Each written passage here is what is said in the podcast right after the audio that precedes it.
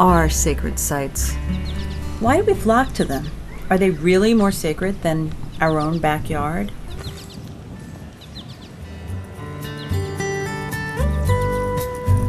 Thousands of sites in every country on the planet are places of awe, of worship, and of prayer. Places we humanoids call sacred. Usually, they are places of enormous beauty, serenity, and renewal. For thousands of years, people have gathered and built shrines in and around these places. Places of natural beauty where great legends and myths involving spirit and spiritual matters manifest. In the tradition of circular time, it is said that life forces generate, regenerate, and concentrate in these particular places. Past, present, and future collide, amplifying perspective of oneself.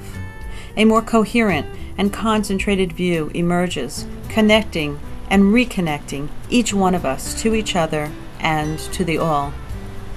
Recently, I visited a place like this Niagara Falls, a place of beauty and awe, sacred to Native Americans for thousands of years, and sacred to all who visit and experience her magnificent power.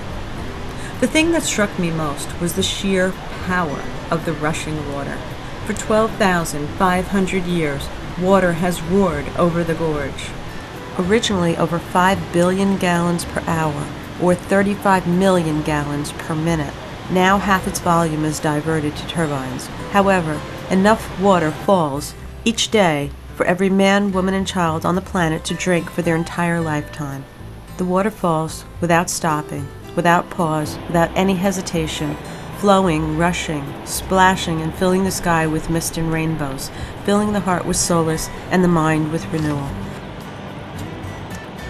A kind of peace pervades, a knowing that long before you stood here to witness her magnificence, and long after your presence has passed, she will flow, and you will flow with her somehow. You have now become part of her sacred storm. It is amazing and awe inspiring, and as I stood witness, I wondered did I have to travel two days' journey to experience the power of the goddess? Is she only in these sacred places, or is she everywhere? Is this sacred place really more sacred than my own backyard? The place where butterflies flock to my garden, the place where all the beloved critters who have shared time with me and my family make their rest and transition? This place that I love and loves me back, where I witness the seasons and the years and enjoy the daily cycle of life, death, and renewal. Each spring, the daffodils emerge and shout with their big yellow trumpets the return of the growing sunshine. Each autumn, the beautiful maple turns yellow and drops her leaves, blanketing the flower bed below with a warm winter cover. Each season holds its own color and power. The sweet smell of the living soil, full of fat earthworms, the multitude of winged creatures, all with beautiful, unique songs. Ordinary?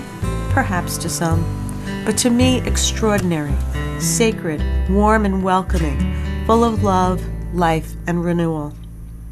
Any place where the goddess resides has power, each moment new, alive, and beautiful. Each place magnificent and sacred, if one just takes a moment to notice. The goddess is love, and that love is not reserved for the lucky few who can travel great distance or afford the great expense. Her natural wonder is all around us, all the time.